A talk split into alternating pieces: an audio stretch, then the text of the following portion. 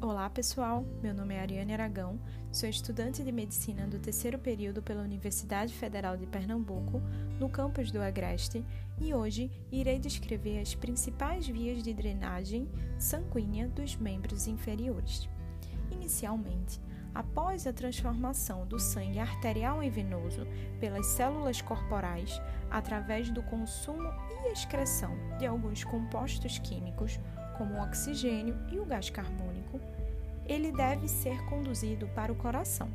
Lá, o sangue venoso recolhido de todo o corpo será bombeado para o pulmão, local onde ele sofrerá o processo de hematose, responsável por transformar o sangue venoso em arterial, completando o ciclo da circulação sanguínea do corpo. Assim, é necessária a drenagem do sangue venoso dos membros inferiores.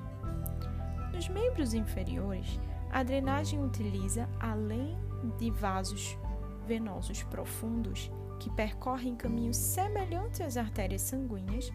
de vasos venosos superficiais, que contribuem no retorno venoso ao coração, principalmente das áreas mais distais do corpo, como o pé, que requerem maior força contra a gravidade para conduzir o retorno venoso adequadamente. Assim, no geral, a drenagem venosa se inicia mais distalmente, nas redes venosas dorsal e plantar do pé, ou, como também podem ser chamadas, nos arcos venosos dorsal e plantar. Essas redes ou arcos são alimentados por veias digitais, dorsais e plantares, além das veias metatarsais dorsais e plantares, tanto no pé esquerdo quanto no direito, recolhendo assim o sangue venoso de quase toda a região do pé. Em seguida, nas veias superficiais,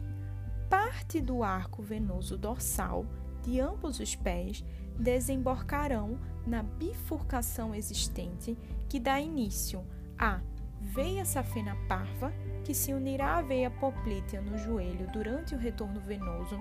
drenando o sangue dos pés e da face posterior da perna, e a veia safena magna, que se une a várias veias na região inguinal, formando a junção safeno-femoral a unir-se com a veia femoral, sendo responsável por drenar o sangue na face medial da perna e coxa, além de parte da virilha e da parede abdominal. Já na drenagem profunda,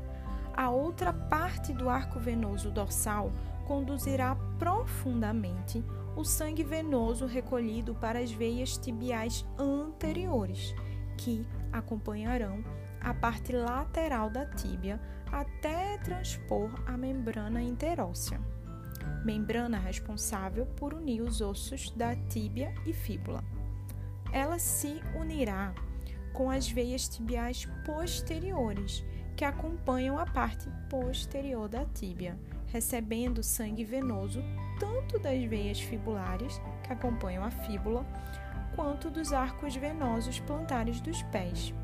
Juntas, as veias tibiais anteriores posteriores e a veia superficial parva formarão a veia poplítea,